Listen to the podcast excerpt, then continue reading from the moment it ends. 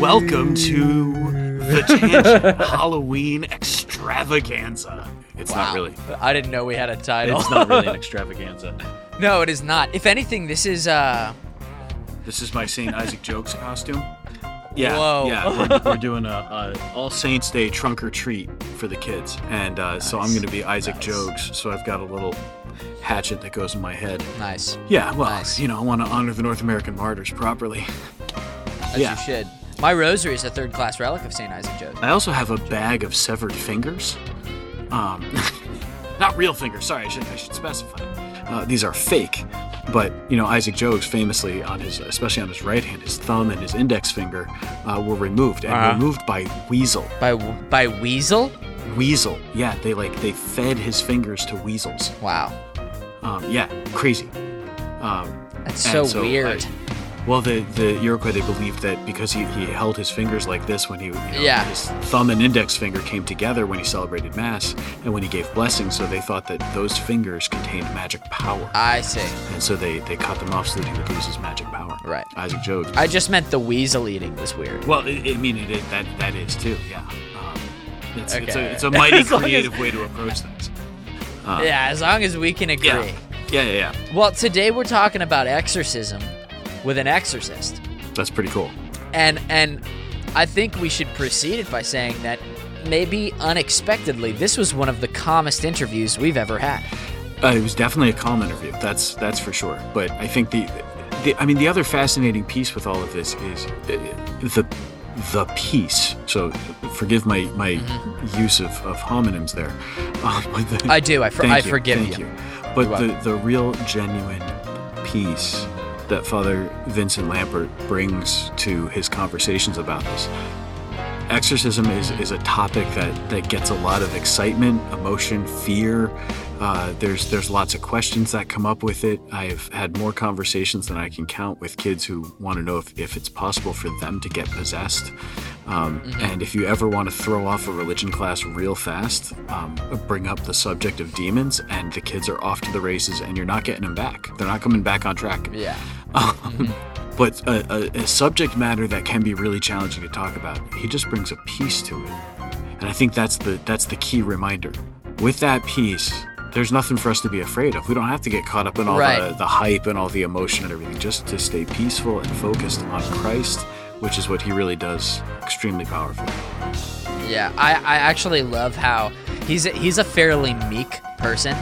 You know what I mean? Like he is not like he. I I don't know. Maybe it's because that's how the movies portray it, right? It's this like it's Russell Crowe, you know, like big, muscular, Russell Crowe being Russell Crowe all the voice.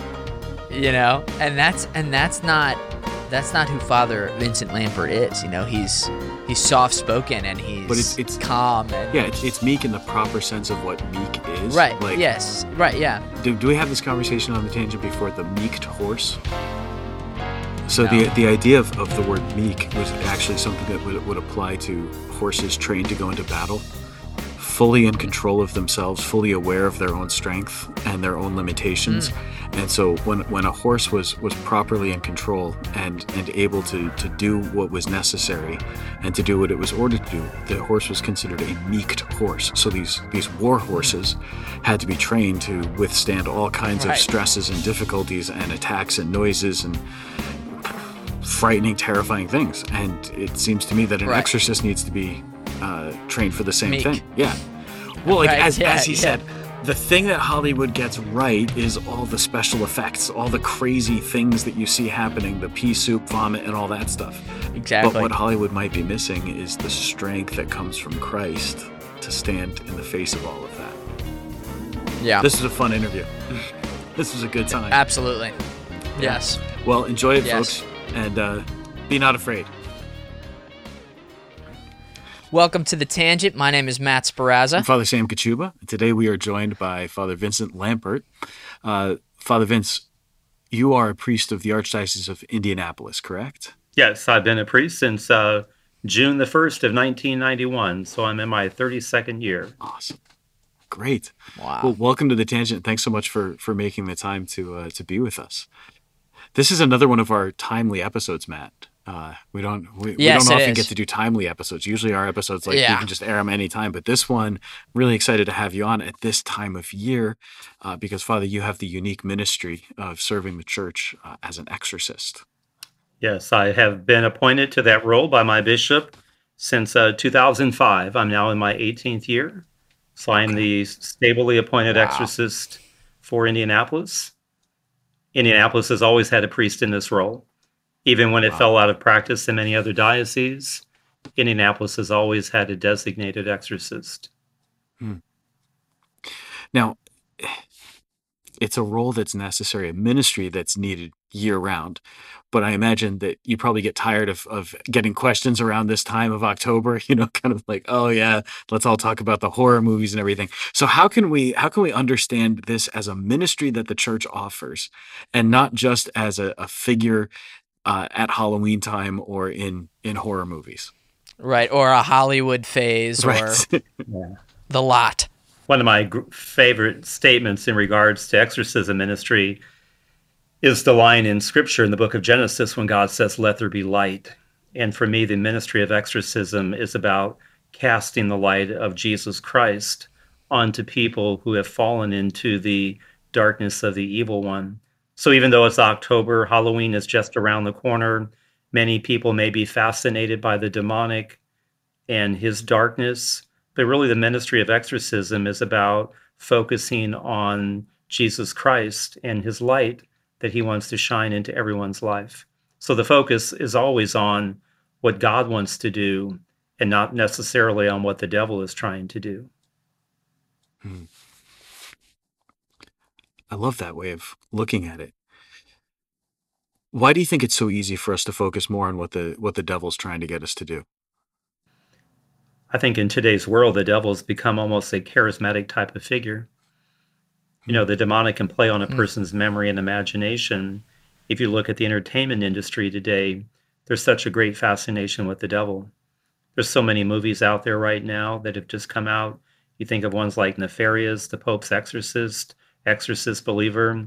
It's now the 50th anniversary of the movie The Exorcist. So people get caught up in all of that. And usually, when they get caught up in that whole world of darkness, people are fascinated by all the theatrics of the devil. You know, the head spinning and pea soup flying and, you know, bod- bodies levitating. That can get anybody's attention. But Mm. in reality, again, the focus should always be on, on God and his power. Yeah.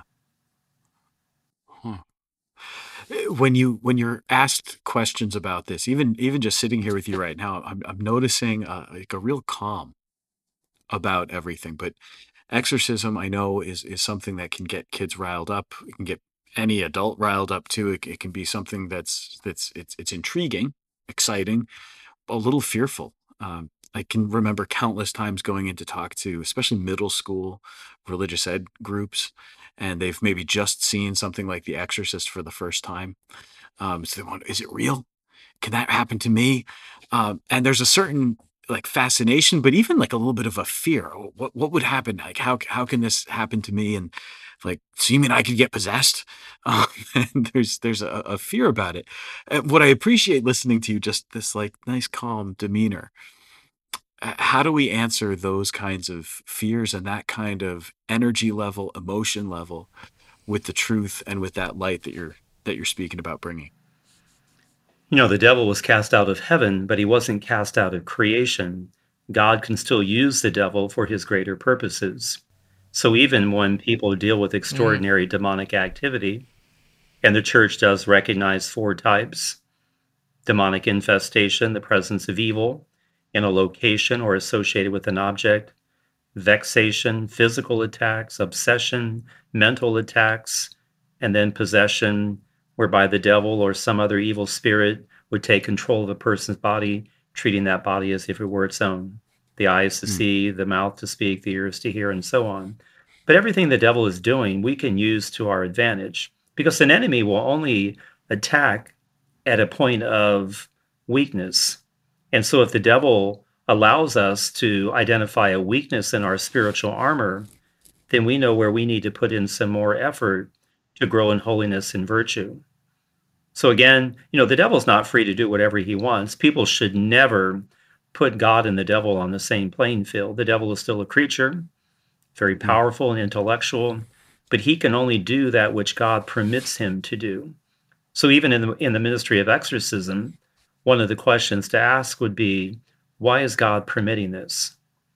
And ultimately, it would be for the betterment of the person to really help them to see the importance of faith and to grow in their own relationship with God. Hmm. It's it's interesting that you say that it can be used to our advantage because I have I, I was actually just having this conversation with Father Sam yesterday in, in preparation for this interview of well, I know I know plenty of people, right? And and one of the reasons that I was hoping we could even have this interview is that I have family members who who don't believe, you know, in the entire like spiritual world, if you will, right? Like that's not a piece of their reality. Um, and stories are a good way to evangelize. And so the idea of using it to our advantage, I'm I'm curious what your opinion is, but I think it's going to be yes, considering that you have a public ministry and also you know, that you just said we can use these things to our, our advantage. Have you seen great have you seen great conversion come from hearing stories of of exorcism? Absolutely. I think that's one of the reasons why my bishop gave me permission to be public in the ministry. Many exorcists choose to remain anonymous. They don't want to be known. But I think it's a way of evangelizing. It's teaching people hmm. about the reality of evil but the, the devil operates on fear.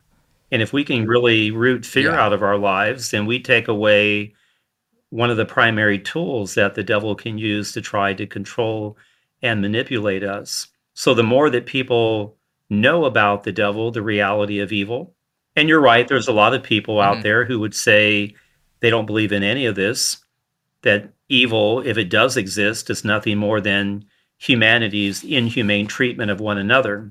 In other words, it's something of our own making, but certainly not personified in what the church teaches about the devil and these other fallen angels.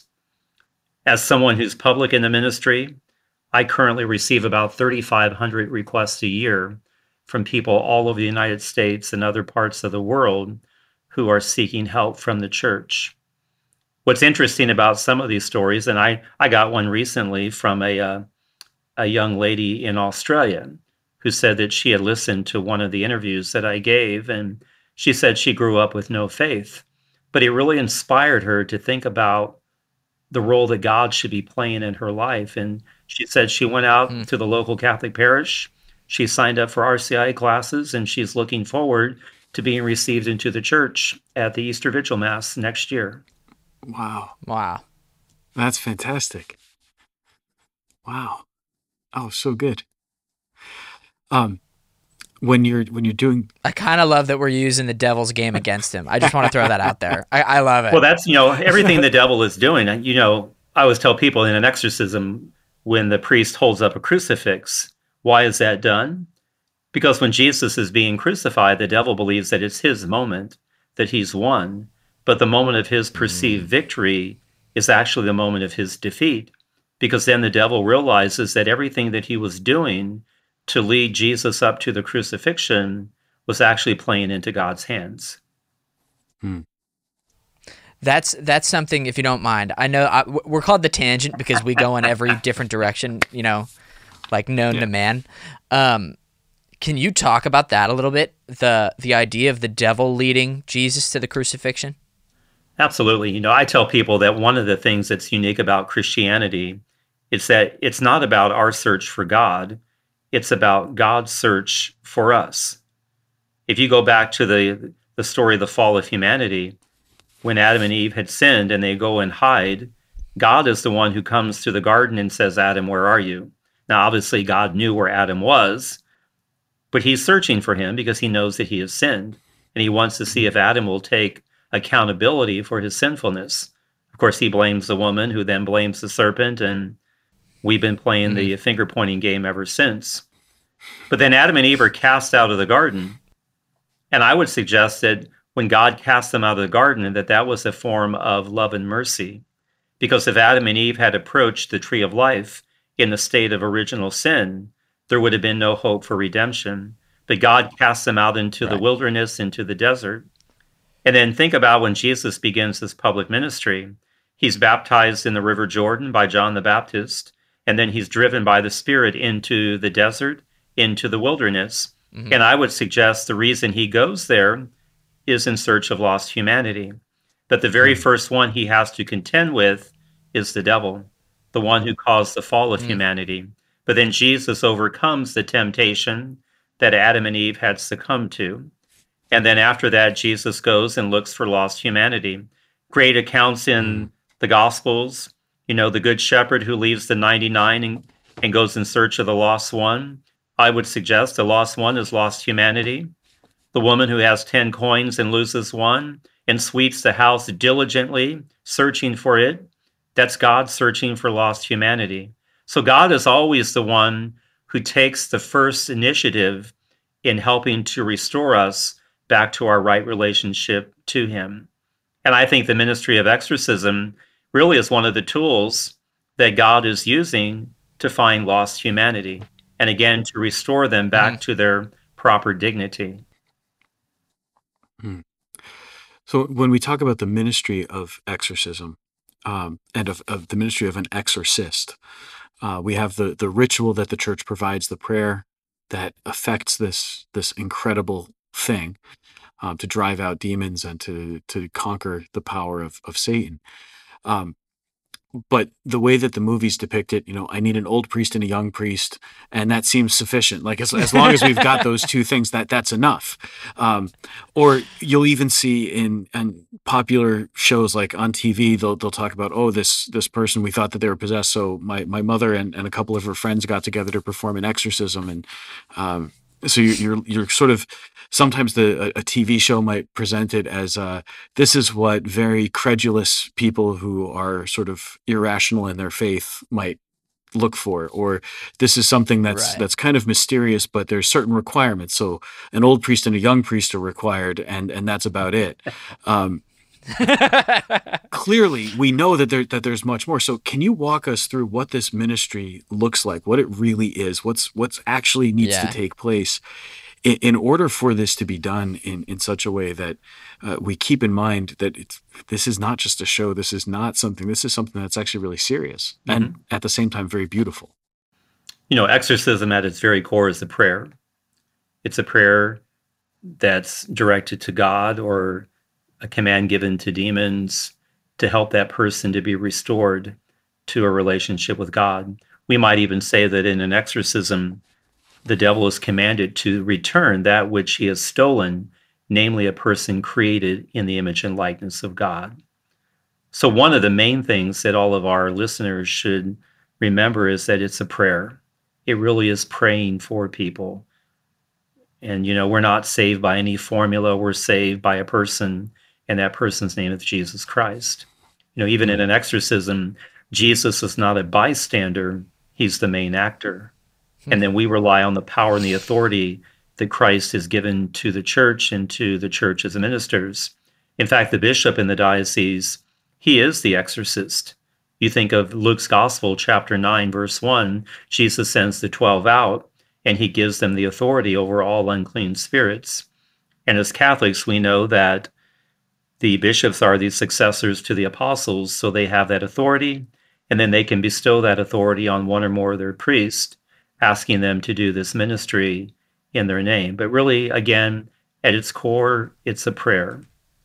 You know, when I was appointed back in 2005, I became one of only about 12 stably exorcists in the United States. Hmm. And so the church says the best way to learn the ministry is through the apprenticeship model it's one thing to be able to go and read and learn about everything the church teaches about the reality of evil and the devil. It's another thing to have practical application. So mm-hmm. I, I was fortunate to be in Rome in the early part of 2006 for three months. And I mm. found a Franciscan priest who allowed me to mentor under him. His name was Father Carmine de Filippis. He, along with Father Gabriel Amorth, who's well known, the former chief exorcist in Rome. Sure. They were both trained by a Passionist priest, Father Candido Amantini, who did exorcisms at the Holy Stairs in Rome. So it's the ah. church located near the Basilica of St. John Lateran. And then Father Carmine permitted me to sit in on 40 exorcisms that he performed during the three months that I was in Rome. And that allowed me to learn firsthand the way to minister to people who were up against the forces of evil and who were seeking the help of the church. Wow. 40 exorcisms in three months. And he actually he did more than that. Those are just the ones that I set in on. I would go about Wow. two to three days a week to meet with him, but he literally did them every day. The first day I arrived at his church, he was pastor of St. Lawrence outside the walls, where the relics of St. Lawrence the deacon are. Mhm. There would always be about 50 people in the courtyard waiting to see him. Some had appointments, some did not. Some were already even manifesting the demonic in the courtyard as they were waiting to see him. Wow. So, so what does that mean? Manifesting the deno- demonic. You know, look, signs of the demonic would be um, eyes rolled in the back of the head, foaming at the mouth, growling, snarling, uh, a very deep, authoritative voice, bodily contortions, bodies dropping to the ground Right. and slithering like a snake across the floor. I witnessed levitation. I mean, let your imagination run wild. Think of these movies that we've seen. Right. all of those things are really true. They do happen. But I think where I was going to say where Hollywood gets it wrong is they're focusing on these theatrics of the devil rather than focusing on God. But all of these things that we see, Mm. they're true. They do happen.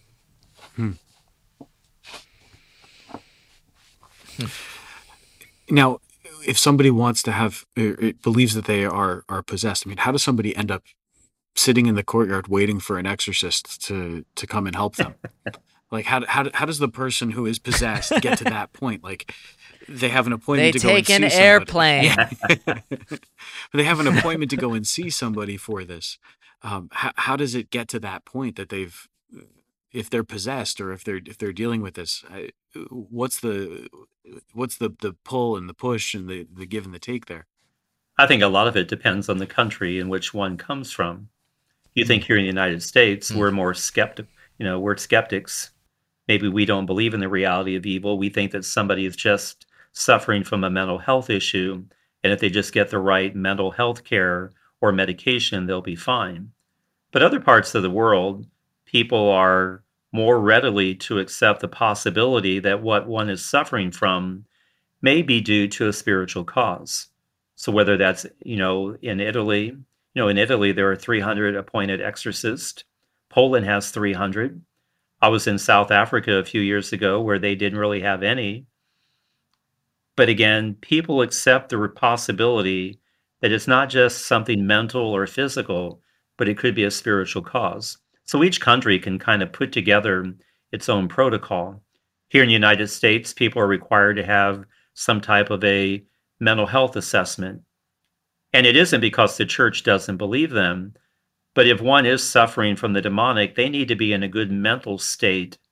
Kind of that edge needs to be taken off before they go mm. through the rite of the church.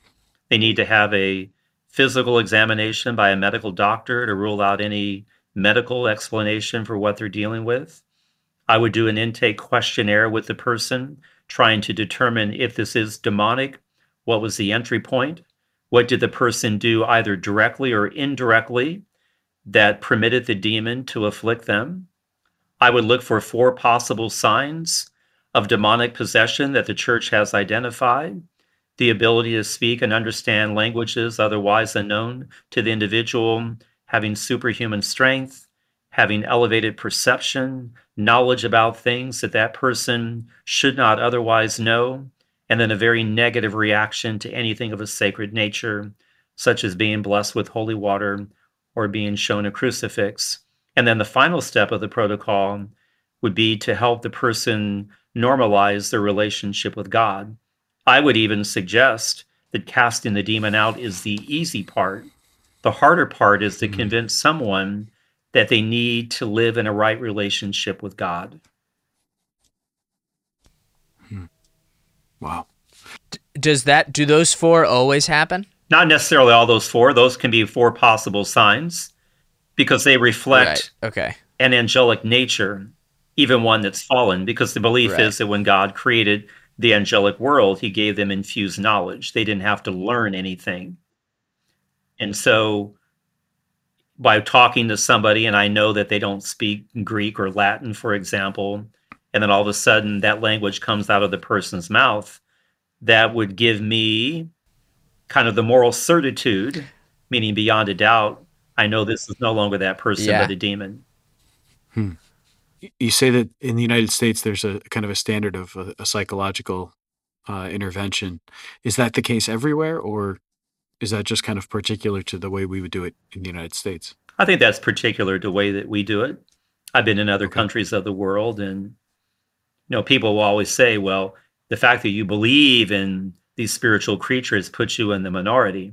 But the reality is that there are more people on the planet that believe in angelic creatures, good and fallen, than those Hmm. who do not. Even though that may be the more, pro- uh, I don't know, dominant mentality here in the United States, that's certainly not true across the world. Is it necessary every time somebody uh, approaches you, for example, to have permission from the bishop to to do the exorcism? I know that they'll talk about uh, if an exorcism, if somebody believes that they're possessed, the bishop has to have some kind of an investigation into it to find out is this person really possessed, and then uh, the priest who's going to do the exorcism has to get permission. But if you're stably appointed as the exorcist, is that still necessary? What's the proper protocol? That will be determined by each bishop. So the bishops that I've worked under, you know, I was appointed by Archbishop Daniel Buechlein back in 2005. Ironically, he was the uh, former rector of St. Meinrad College in southern Indiana, operated by the Benedictine monks. So he was a Benedictine monk who became my archbishop. We knew one another, which is why I think he selected me to take on this role because in 2005, the exorcist in Indianapolis passed away. I was reappointed by um, now Cardinal Joseph Tobin, who's the Archbishop in Newark, and now by Archbishop Charles Thompson, the current Archbishop of Indianapolis. But all three of those bishops that I've worked under have told me that I did not need their permission to do an exorcism. That if I Hmm. believed that it needed to be done, then I had their complete trust and confidence to do whatever I believe was necessary to help this person.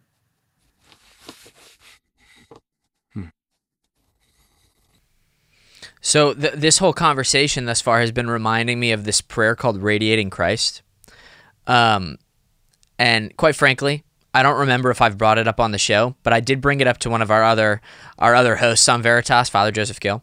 Stop shouting him Um, out. who I we have keep, now We met- keep naming. I him. It's- know. It's, too much. We I need to treat him like him. Voldemort. He shall not be named or something. I mean, I love Father Joseph Gill. I but the the prayer yeah yeah no you don't don't lie um but the uh the the way the prayer starts is dear jesus help me to spread your fragrance everywhere i go flood my soul with your spirit and life penetrate and possess my whole being so utterly that all my life may only be a radiance of yours um and i know that i spoke to father joseph because that language i was like whoa whoa whoa that's that's language i only know you know in the context of exorcism um, and so I just wanted your take on that that language in a prayer to God. To me, in that prayer, to be possessed means to live within the realm of God.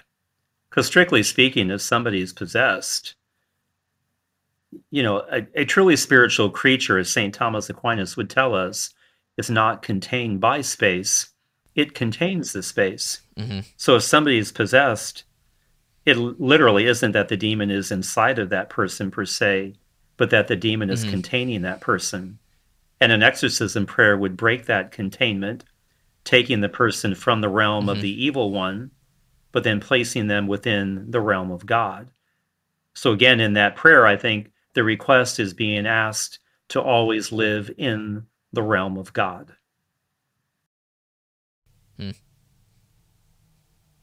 Yeah, I like that prayer a lot. I I I I mean, just admittedly, you know, I think that it's a. I guess I always looked at it like that's that's the equivalent to like fill me with the Holy Spirit, basically. Yeah, and that notion of the fragrance of Christ, what is that? Because it makes me think that one of the uh, signs of demonic possession is a very horrible stench. And whenever a demon is present, the stench is like I always tell people think of that raccoon that's been sitting by the side of the road for like two weeks during the heat of summer and you drive by, it doesn't smell good. That doesn't even come close to the stench of a demon.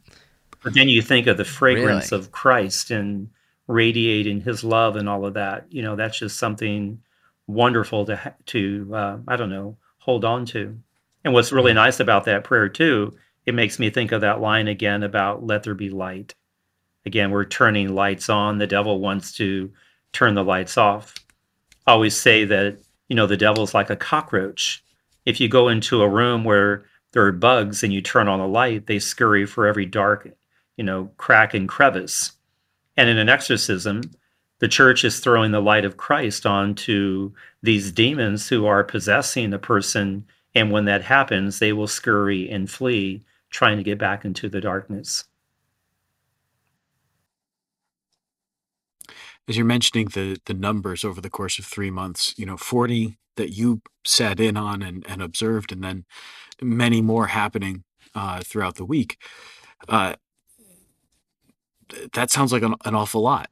Mhm. And so th- it, it kind of raises for me that question of uh, were these people who were who were coming back again and again? You'll you'll hear stories with exorcisms of this one took a long time. It had to happen over the course of several weeks or Mm. several days.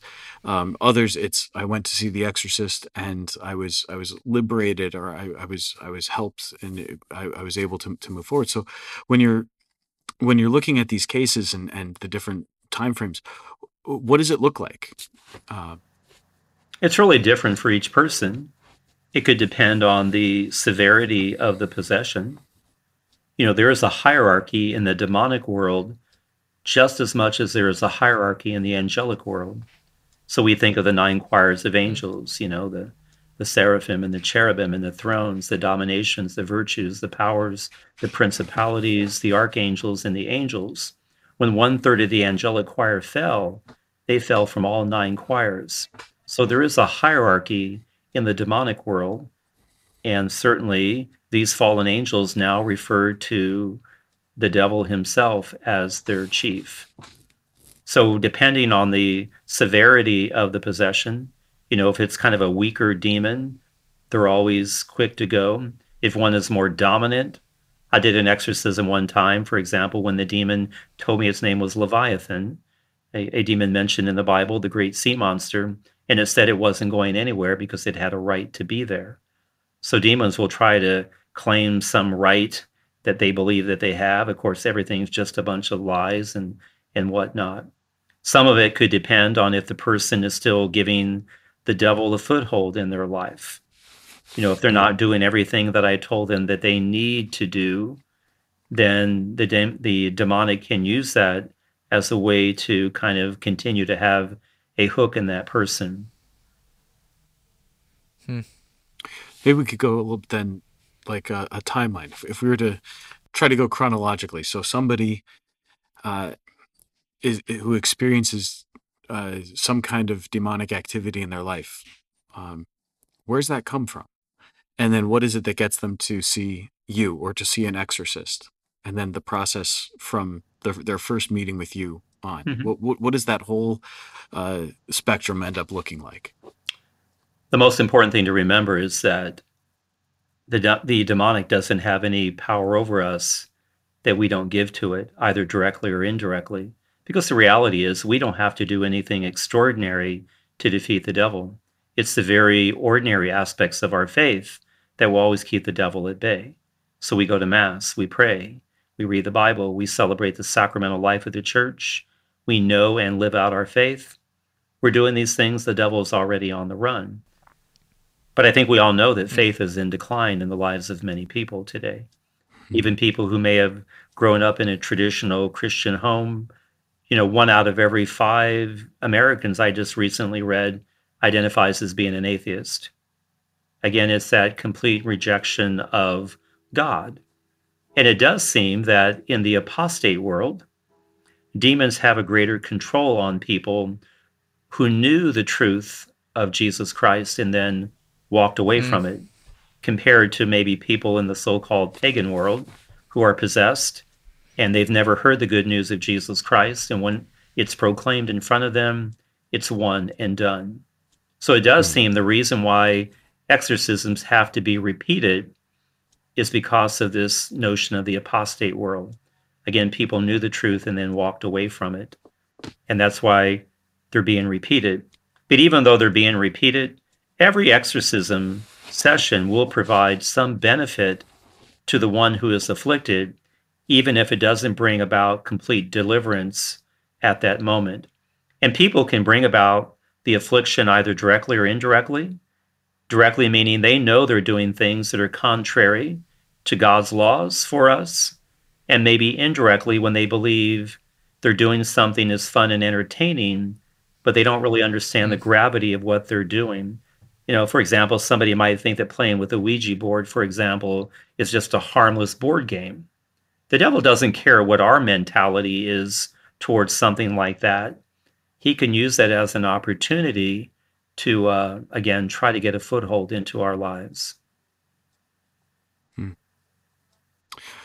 So, what what would the difference be then between uh, doing something that's contrary to God's law, committing sin, for example, um, and keeping a door open to to the demonic. I mean, what's what's the line there? Is there, is there some type of sin? Is there some way of of disobeying God's law that is more likely to lead to that sort of demonic activity in our lives, um, or, or opening that door?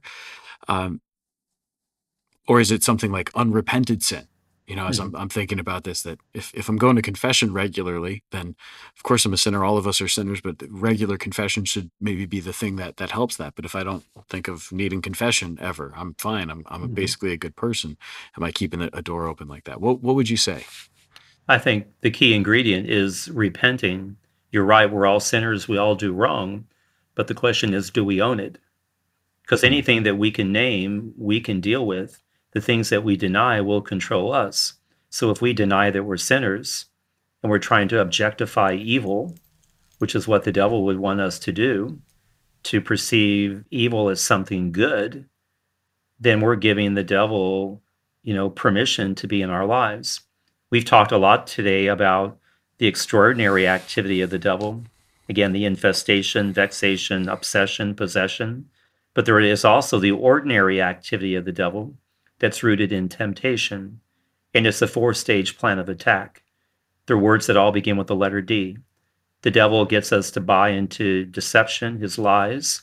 The deception leads to division. We find ourselves broken. And when we're broken and we don't repent, then we look for something that's going to try to put the pieces of our lives back together. Diversion. You know, think of addictive mm-hmm. behavior today, things that people do that they believe are going to make them happy, but they don't. And then it leads to discouragement. So deception to division to diversion to discouragement. And then we have a choice to make. One pathway always leads to death, the complete rejection of God. So spiritual death, sometimes physical death. Think of the growing trend of suicide in our society today. But we're Christians, we're people of hope.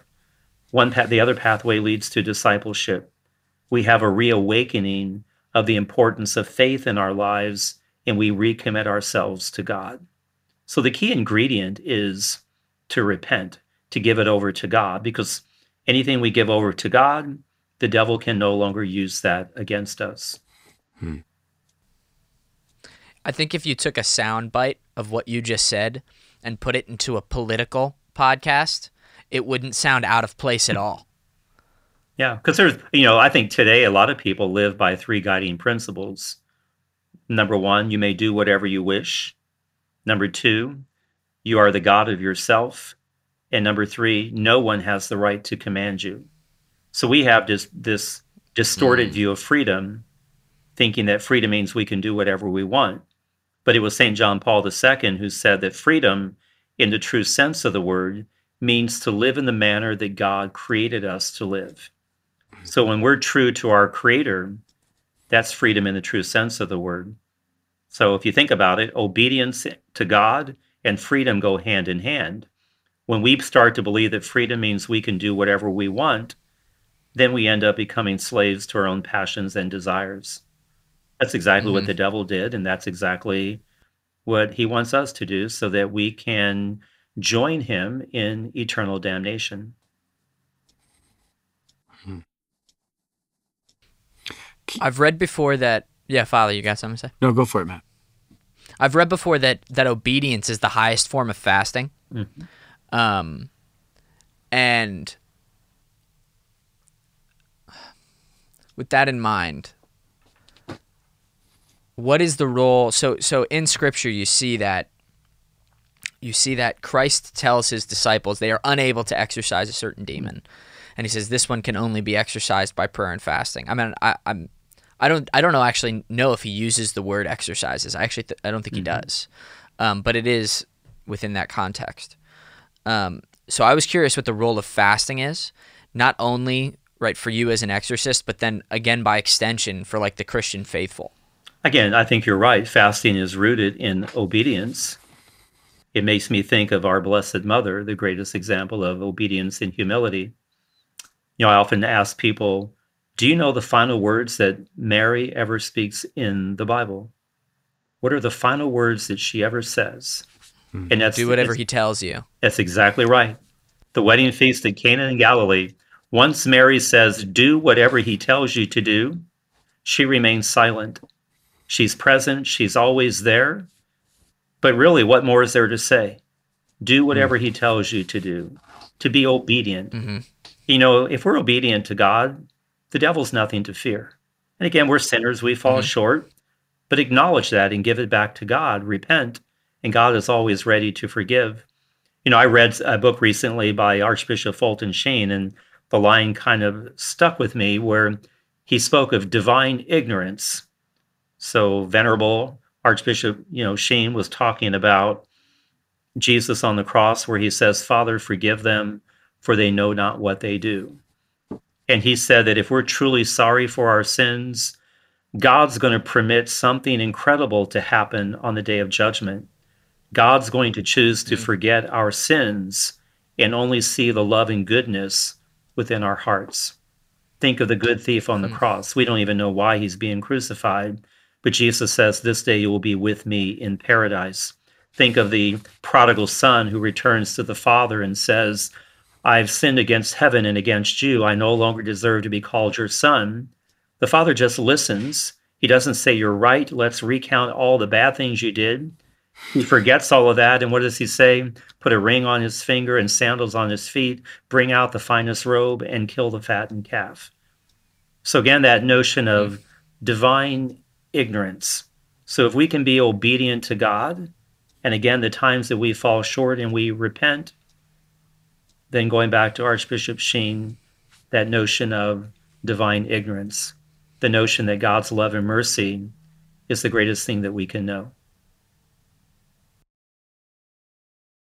Can you give us uh, maybe a, little story of kind of from your own, maybe your own experience with this, of somebody who needed an exorcism, how they got to that point of, of needing the exorcism, what the experience was, the advice that you gave to them, and then the experience in the actual exorcism itself to their mm-hmm. to that place where they were they were liberated. There's a story from recent memory. A lady had been away from the church for 38 years, and uh, her neighbor was a very devout Catholic, and had invited her to come back to the church, but she said, "I don't think I can come back. You know, I'm not worthy, and you know, I've been away for too long." But she did agree for the uh, the local parish priest to come and visit her, and she told him while they were talking that she believed that she was possessed. And then the priest told me that in the midst of the conversation, it was like it was no longer this lady. There was something else that had taken over the body. And at one point, this person got up, punched him in the stomach, and began spitting on him and cursing him out. But he even said, This is not, he goes, It wasn't her. He goes, I don't know what it was, but it just was not her. So she agreed to meet with me. So uh, I'm having a conversation with her, her priest, and her friend came with her. And she tells me that she believed that she encountered the demonic after a very horrible thing in her life. So I hear some pretty horrible stories. So she said that when she was growing up, her father began to rape her at the age of seven, and it continued over a five year period. When she turned 12, her dad turned his attention to her younger sister. She was shattered, she was broken, and she said that she blamed God for allowing this to happen. So she rejected God and turned to the world of the occult.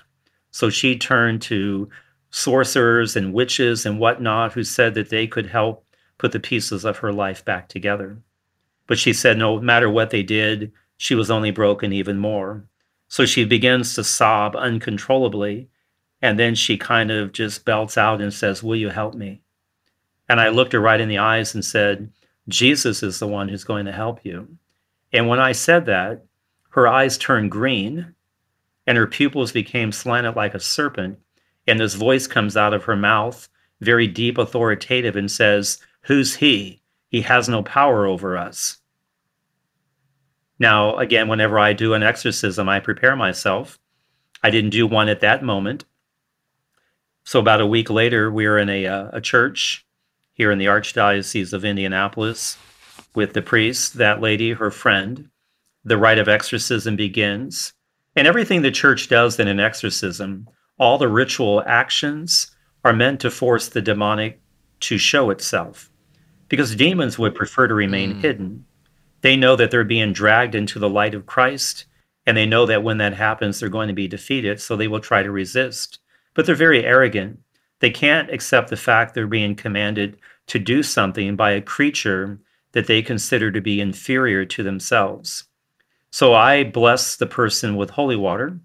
And as soon as the holy water hit the person's head, the demon manifested again. There's these green eyeballs with the slanted pupils staring me right in the eyes, and they and the, the demons say to me, You can't get rid of us. We've been here too long, and you're not strong enough. And then all these manifestations the eyes rolled in the back of the head, the foaming at the mouth, the growling, the snarling, bodily contortions you name it, all these things are going on. I do the Litany of the Saints, calling upon Mary and the holy men and women of the church to be present at this particular prayer. The recitation of one or more of the Psalms, like Psalm 91 I need not fear the terror of the night, nor the arrow that flies by day the hmm. reading of gospel accounts of Jesus casting out demons, the prologue of John's gospel, the word became flesh, reminding us of the incarnation, uh, laying my hands on the head of the person, saying a prayer. There's a supplicating prayer addressed to God, who's asked to bring relief into the life of the person, a command to the demon itself. There's an insufflation prayer. It's breathing on the face of the person, invoking the Holy Spirit. And when I did that, because it recalls Jesus breathing on his disciples and saying, Receive the Holy Spirit, it's the recognition that wherever the Holy Spirit is present, an unclean spirit cannot remain. So I breathe on the face of the person, invoke the Holy Spirit. The chair that the person was sitting in flew back 10 feet like it had been hit by a mm. strong wind. And then there's a, a shriek and a scream, and the lady comes flying out of the chair and collapses onto the floor myself and the other priests go to lift her up, and she begins to praise and glorify God, telling me why she's wonderful in the eyes of God, why God loves her, why she's a child of God. And there's literally a glow about her. And the only way to describe the glow would be to think of a halo around the head of a person. They're hmm. not radiating their glory, they're radiating the glory of God. And it's my experience that when somebody is possessed, there's almost like a shadow that's kind of over them. And when the demon is cast out, there is that sense of the glory of God. Did um you you've mentioned earlier that there is a horrid smell when a, an individual is possessed? Was there a sweet smelling fragrance afterwards? Ah, you're back to your or has there we're back been? to your favorite prayer. I see. You come full circle. absolutely, absolutely that sense of glow and you know just to hear somebody praising and glorifying god that had been possessed absolutely there is a very sweet fragrance Hmm. Now you mentioned that her priest was there. Um, I've I've heard in the past that um, if an exorcism is is taking place, the the pastor uh, can can be part of it, or the like the bishop. I, I, the the story that I remember hearing was there was an exorcism that was being performed in a diocese, um, and the the person who was uh, who was receiving the ritual, who was receiving the prayer, um, the bishop was away traveling, and his pastor also was away traveling. And when they there was a manifestation happening, um, and so they they called the pastor. The pastor said, "I'm on my way back. I'm, I'm coming back." And when the pastor crossed the town line into the territory of his parish, the manifestations started to to calm down. But the bishop was was away, and when the bishop the bishop was also traveling back, and they said they they got on the phone with the bishop to find out where he was, and when he crossed the border into the diocese, the manifestation stopped. Mm-hmm that the presence within the territory, so the geographical territory of the parish and the geographical territory of the diocese mm. of like the the parish pastor, the the head of the church in that in that mm-hmm. specific mm. territory, and then the head of the church, uh, the the bishop, the apostle of the church, mm. uh, that made that made a difference. Is is that uh, is that something that you've encountered? Is that is that the case? I think um, that's something that I heard about, and I was like, "This sounds incredible, really fascinating."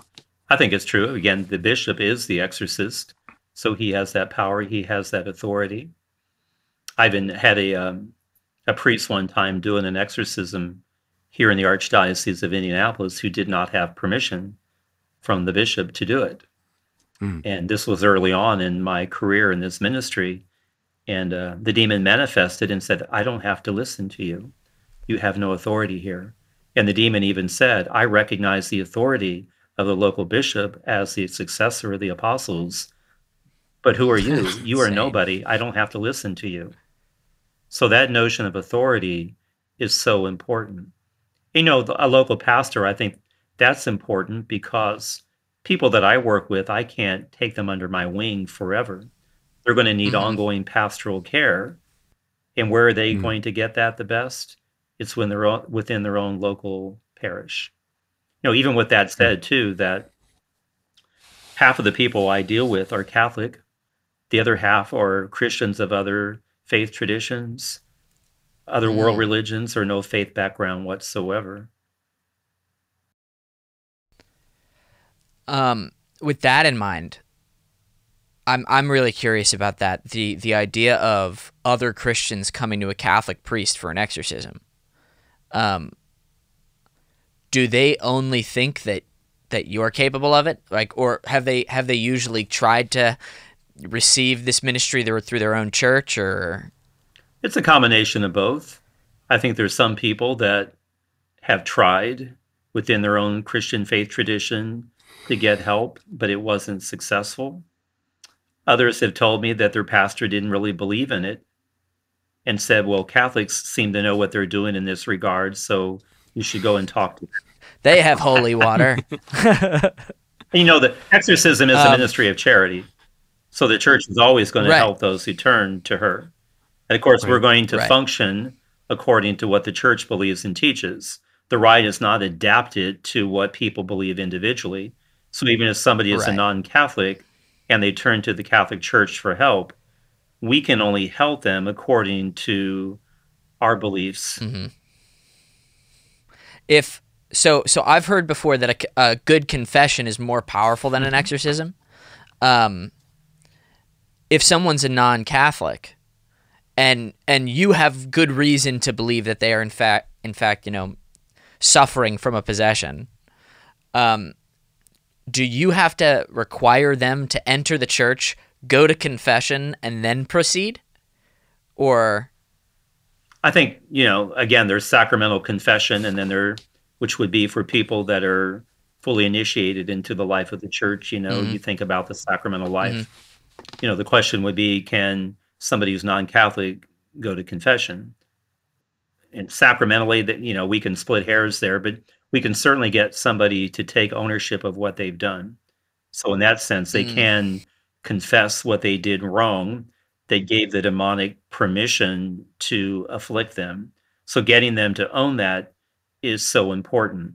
Even people from other faith traditions, I try to get their minister to be involved as well. Mm. So again, it really needs, Wow. it isn't just what I'm going to do for someone, what are they going to do for themselves? But they also then need to be rooted in some type of a church home. In fact, people that don't really have a, any type of faith background or have expressed no desire for faith, I find it Mhm. difficult to work with those people. Because there's a growing trend I've seen where people will treat the Catholic priest as a magician, somehow believing that I have a bag of Mm. tricks that I can make all their problems go away. But I tell people I don't have any special powers and abilities. You know, that power rests with the person of Christ. And somebody really needs to enter into that relationship. Right. Is it is it fair to say that it's it's not really you? Absolutely. You know, it's Yep. you know, and If people so are relying on me, we're all in trouble. tr- Yeah, so it, it- it's Um, not about having the right cast, the old priest and the young priest. It's not. It's Right, not about right. having the right props. Like I've got the bottle of holy water and I've got a bell or I've got a crucifix. It's it's about something much much Yeah. deeper. that makes sense. So the I mean the Uh, externals can't- of yeah, yeah. like those externals of the ritual matter. Those externals point to something greater. You think of the Yeah. holy water, it Right. points to our baptism into Christ. You think of Paul's letter to the Romans. Mhm. Are you unaware that we who were baptized into Christ Jesus were baptized into his death? Again, the crucifix, Mm-hmm. the moment that Jesus is being crucified, the devil believes that he's won, but the moment of his perceived victory is actually the moment of his defeat. So again, the church is taking core beliefs from our Christian faith and throwing them in the face of the demons to get them to uh, manifest Mhm. and then to cast them out. Now, in in an exorcism, have you ever seen? I'm going to use the word manifestation. It it might not be accurate with angels and saints, um, but there's the hierarchy of demons. But have you seen like quote unquote a manifestation of of a particular saint or the Blessed Virgin Mary or Saint Joseph? You know, the terror of demons come to your aid in an exorcism. I wouldn't say visibly to me, but visibly to the demons themselves. Like if there's a particular saint that shows up, it's like Really? St. John Paul II, the demons will make a reference to that. When the Blessed Mother shows up, no, what is she doing here? You know, and Hmm. like Padre Wow. Pio, there'll be a reference to him. So demons will acknowledge, and again, that's why the litany of the saints is so important. The church is calling Mhm. upon these saints to be present during this prayer of the church. And when they come, it really drives demons crazy because these are people Mhm. who, going back to that notion of obedience, who have that free that sweet fragrance of Christ. And to Mhm. demons, they are just repulsed by that. They prefer their own stench to kind of this glory that's emanating from Mhm. God Himself. It's so fitting too that that that it would be invisible to us because their aid is invisible in the Mhm. first place. You know, or, or again, right? Maybe there's a better way to say that, but like, have you prayed? Have you adapted some of it into your own personal faith life? Right? Do you pray the litany of the saints every day? Do you? I think parts of that is important. Even taking it a step further, I would say that in the 18 years that I've done this ministry, it's really inspired me to be a better priest. Hmm. It's helped me to really see priesthood as a vocation. And for the word vocation, I believe it means a calling from God. I do what I do Mhm. because God has called me to do it, as opposed to an occupation.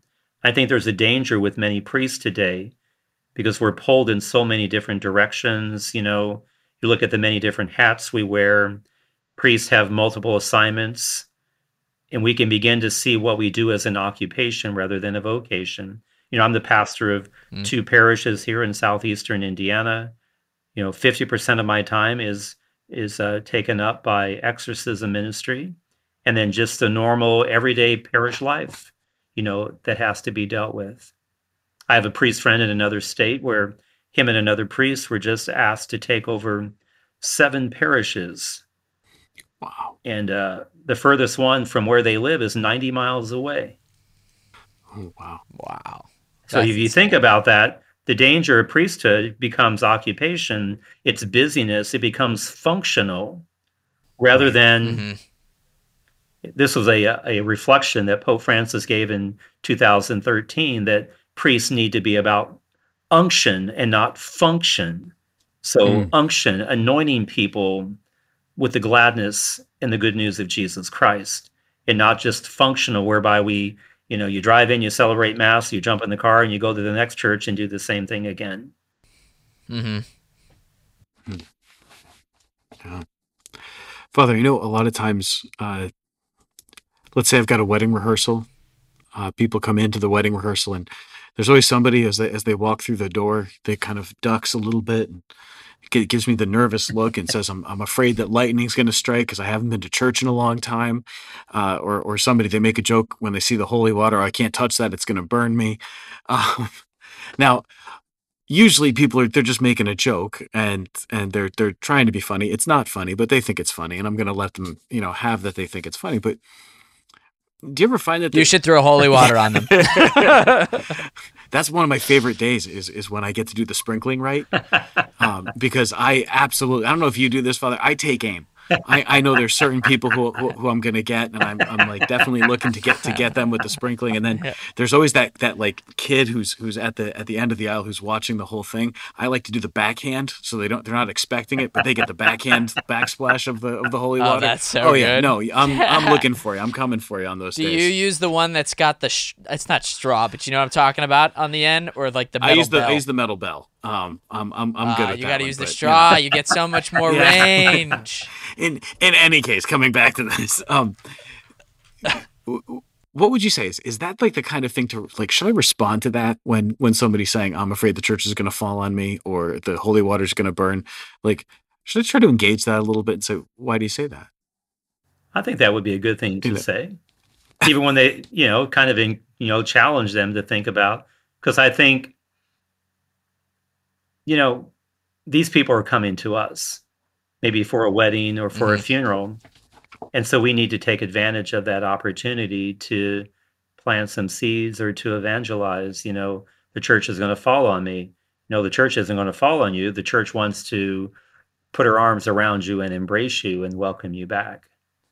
Hmm. So Hmm. I think there are things that we can say or do that may just plant a seed into these people. Because again, there's a lot of these folks that grew up in the church, but for whatever reason, they have just drifted away.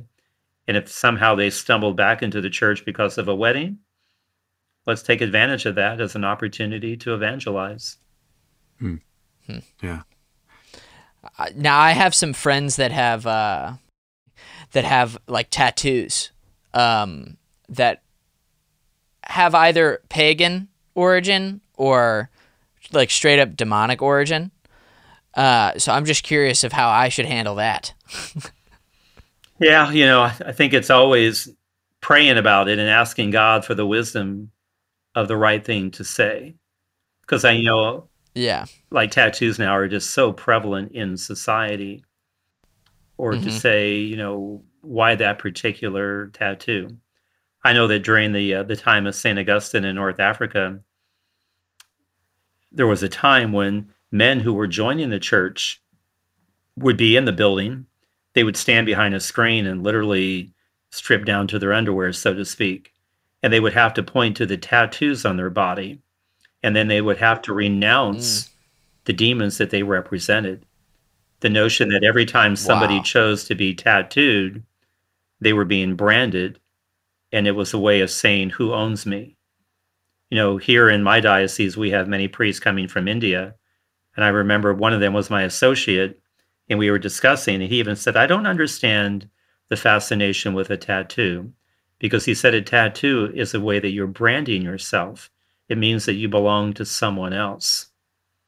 But again, I think we have to be Hmm. very cautious because maybe somebody in the moment thought that they wanted a tattoo and and went out and did this, that, or the other. Mhm. But again, to just say, well, what's that really all about? Tell me about that. Because again, Mhm. I know a young man who got a tattoo of a demonic creature. He was much younger. He would, would tell you today that it was a dumb thing to do, but he's in the process mm. of having it removed. And it's mm. important for him right. to do that because he feels like by removing it, he's showing that he's kind of turning that page in the chapter, the book of his life, and taking on a new role in giving God his rightful place. Mm-hmm. Hmm.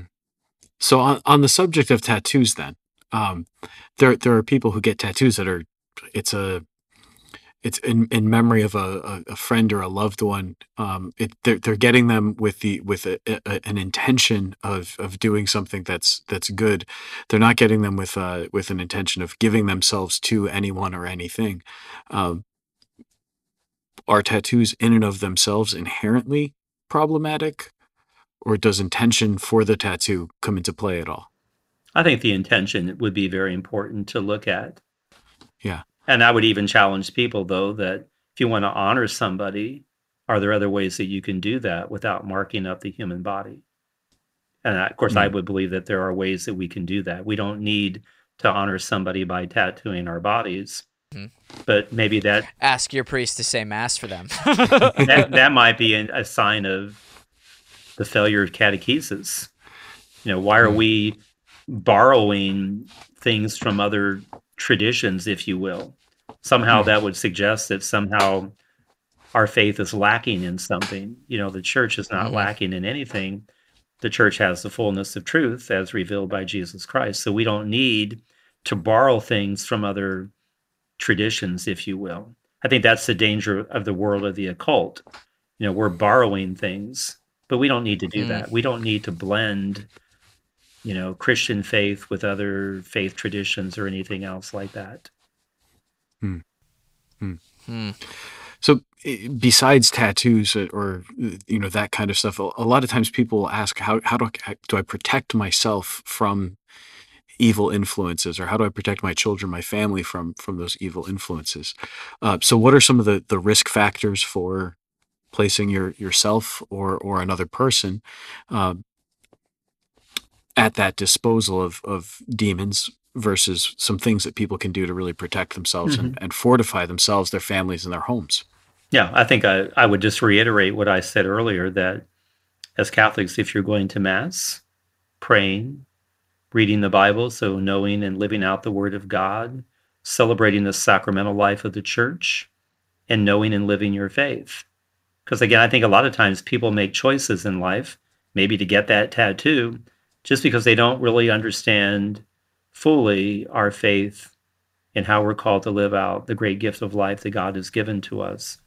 So just knowing our faith, and I do think that that's the challenge today is that catechesis is just not good overall in many parts of the church today. We're failing to really educate our young people about the core beliefs of what it means to be a Catholic, what it means to be a Christian. You know, it's not just about mm-hmm. rules and regulations, it's about a relationship. And when you live in a relationship with somebody that you love, you don't do things because it's a law or a rule. You do it to reflect your love for them. So if we truly are in a relationship with God and we love God, naturally we're going to want to do the things mm-hmm. that God wants us to do just to show up that genuine love that we have for God. But I do think that at least in the years I've been a priest, I think one of the challenges we face is that, that there's such a distorted image of God out there. It's almost mm-hmm. like we've recreated God in our image and likeness. So we want God to fit our expectations rather than us realizing that we are in God's image and likeness and we need to mold and shape our lives around Him. Mm. Yeah. Oh, yeah. Um, it kind of continuing on on that point, then uh, the, time of year again. This is our, our, a rare timely episode that we're doing, um, but with the time of year and, and Halloween coming around, uh, a question that comes up. I'm sure you've received it many times yourself. Um, like trick or treating, yes or no, or is it okay for us to dress the kids up in a costume for Halloween? Um, no, if you're a kid, who wouldn't want to put on a costume? Who wouldn't want to get candy? I mean, that's just a part of being a kid. We right. shouldn't rob kids of, of having the fun and joy.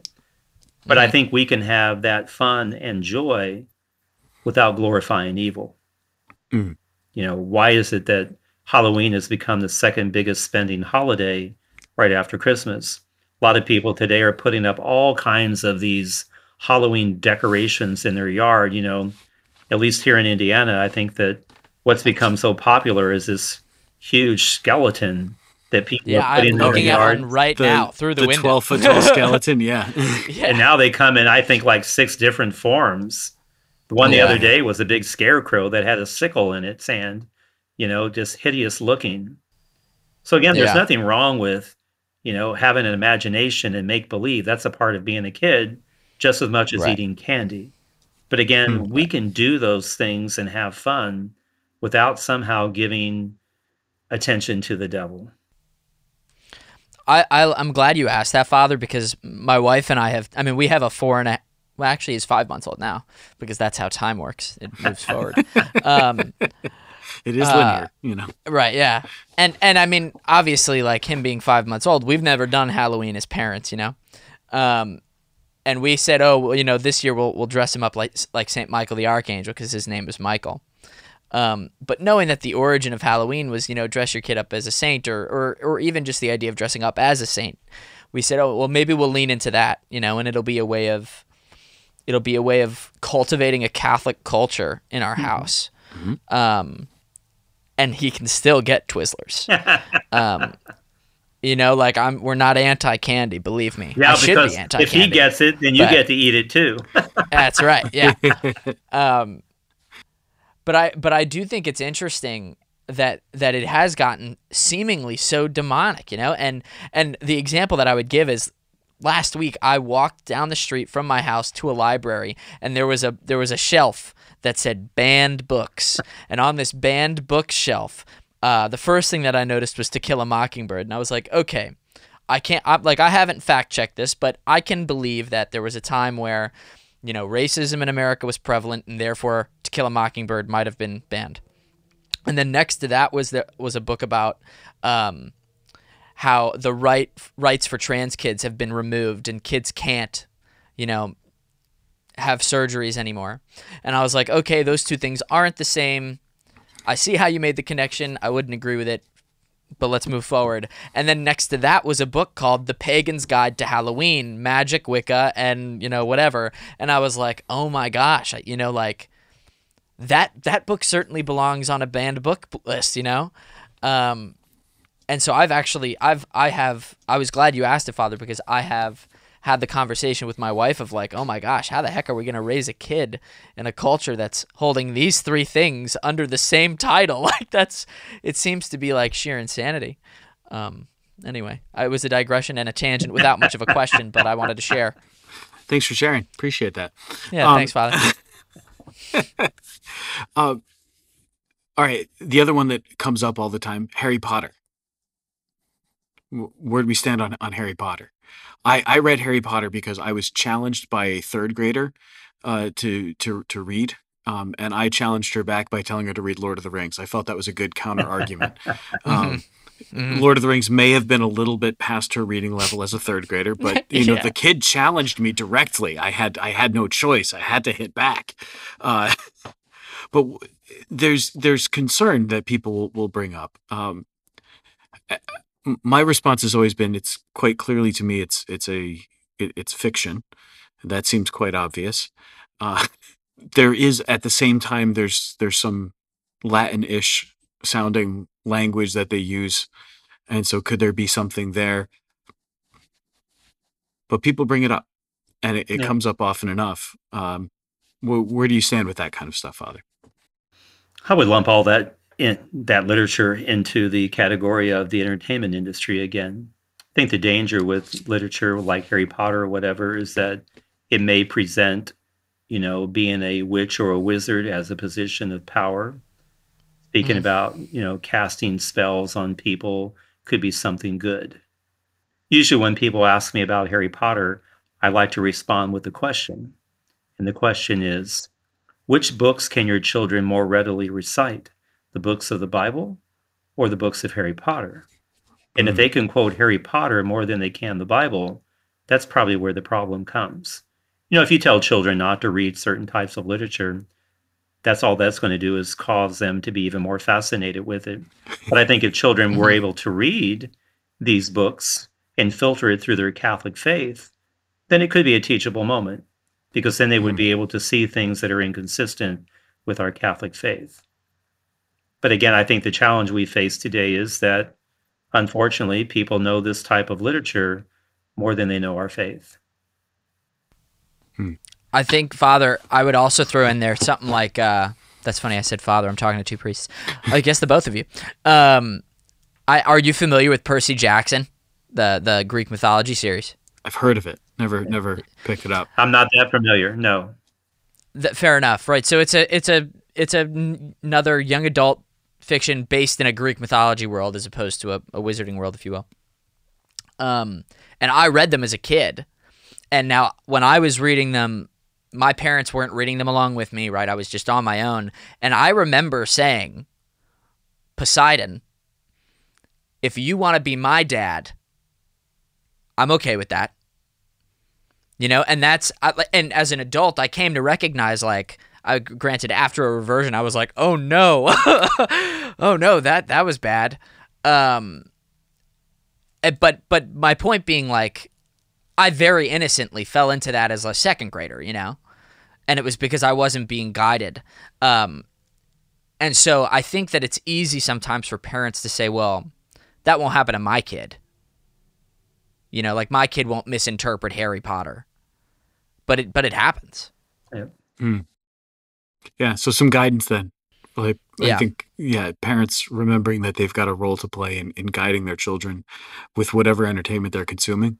It's Mhm. important for them to to have somebody who they can uh, talk it over with, talk it through. Yeah. And Matt, I was going to say, I was going to say, your comment made me think of uh, Psalm 95, verse 5, Mhm. where it says, The gods of the nations are demons. The gods of the nations are demons. So if it's not the one true God, then the question would be, Mhm. what are people worshiping? So you go back to Greek mythology, Egyptology, and all of that sort of thing. The Mhm. question is, what are people worshiping? And that's the great Mhm. sin out of the Old Testament is the sin of idolatry. Yeah. Yeah. How about when we we talk about um, spiritual warfare, and the the topic comes up? It's very popular, um, and and people want to they they want to put on the armor of God. They're Mhm. they're taking Saint Paul at his word. Put on the full armor of God. And somebody has had uh, a maybe a, an awakening in their own faith life. They they really want to do it. Um, and so you'll find that there's there's prayers. Uh, there's there's prayers for for defense on on your own, Mm. Like to to pray individually. Um, you'll you'll hear about perimeter prayers, binding prayers, and, and things like that. Um, but at what point, how do we balance um, appropriately using those kinds of prayers and those invocations and and that kind of spiritual arsenal, but using it in, in an appropriate, ordered way, Mhm. so that somebody who's not really in a position to do this isn't taking on maybe more authority or Yeah. uh, more spiritual battles than is really healthy for them or good. Yeah, we can certainly pray these prayers on our own behalf. We can't really pray them for someone else unless we have authority over them. So you think of a, you know, a father authority over his children certainly has that, you know, ability to pray. You think of a religious leader like the priest in a parish. We talked earlier about, you know, the authority of the bishop or the pastor of the parish and how why that's so important. So again, it is important for people to realize that if we're going to pray deliverance prayers, spiritual warfare prayers over people, that we should have authority over them. And if we don't have that authority, then that's not something that we should do. Even when it comes to spiritual warfare prayers, I often tell people that to me, they're like a prescription. It may be something that Mm. we need at a certain point in our lives for a set period of time. But at least from my own experience, I don't think that spiritual warfare prayers need to become a part of anybody's daily prayer routine. Maybe it's a book we have on our shelves, and maybe there's a time when we really feel like we're under attack, and maybe we need to take it down from the shelf and offer up some of these prayers I think that's a healthy thing to do.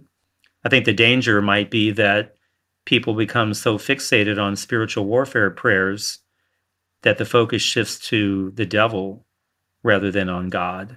And I don't think it's mm-hmm. healthy for us to begin to see the devil everywhere and as the cause of every one mm-hmm. of our misfortunes. So again, we need to have a healthy balance of when it comes to the reality of the devil and evil in our world. But again, the mm-hmm. focus should always be on the greater power of God.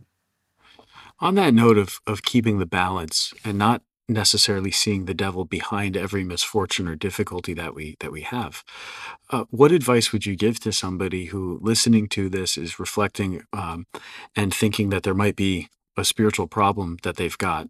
Uh, perhaps there's there's a demonic influence somewhere in their life uh, of of some whatever the degree might be. How can they go about discerning that, and where would you point them?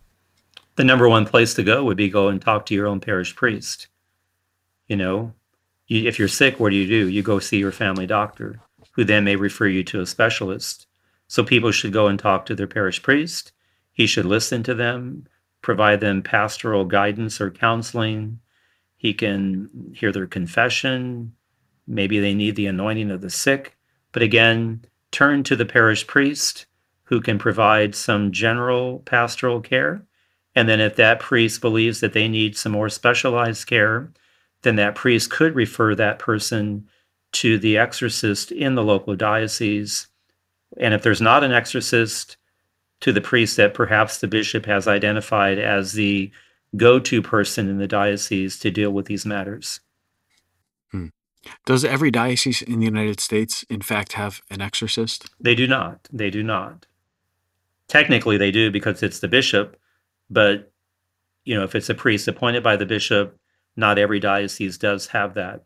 There's now a training school in the United States to train exorcists. Oh, really? And uh, it opened about seven years ago. And they now have about 300 graduates, priests who've gone through that program. Wow. Mm. Not all of them have been appointed exorcists. So they've been educated. So the bishop does have a priest that he could turn to because a, mm-hmm. bishop can appoint a stably appoint an exorcist or he can appoint any of his priests on a case by case basis to do this particular prayer of the church. So even mm-hmm. though some dioceses may not have a stably appointed exorcist, I think most, if not all, at least have a priest that is able to deal with these matters. So if you were speaking to the bishops uh, on the subject of the ministry of, of exorcism, what would you say to to the bishops? I think the uh, the appointment of an exorcist is an indication that the church is listening, because there's a lot of people that are suffering out there today, and that suffering may be mental, it may be physical, it may be spiritual, but a lot of the people do believe that it's spiritual. So at least by having an appointed exorcist, it lets people know that the church is listening.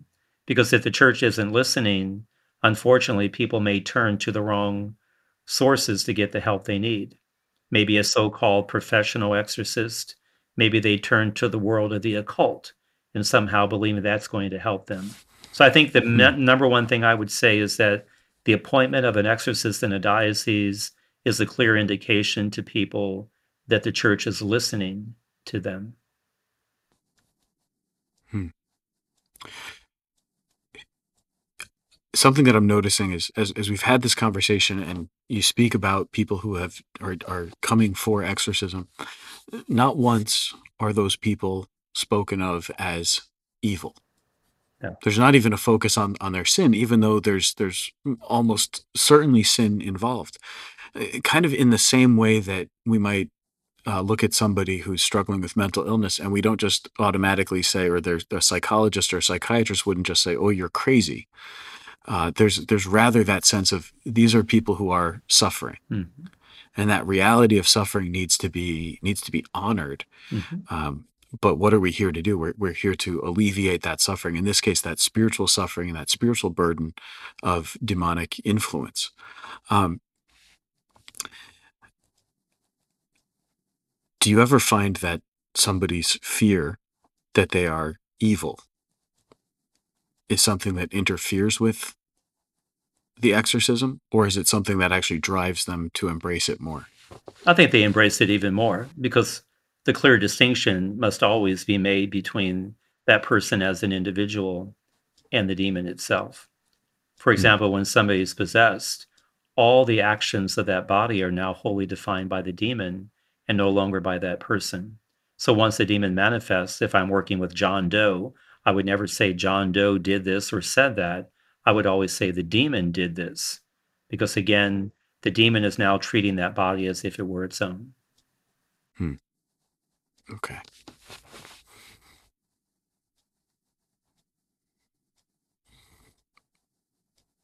Matt, you got anything else?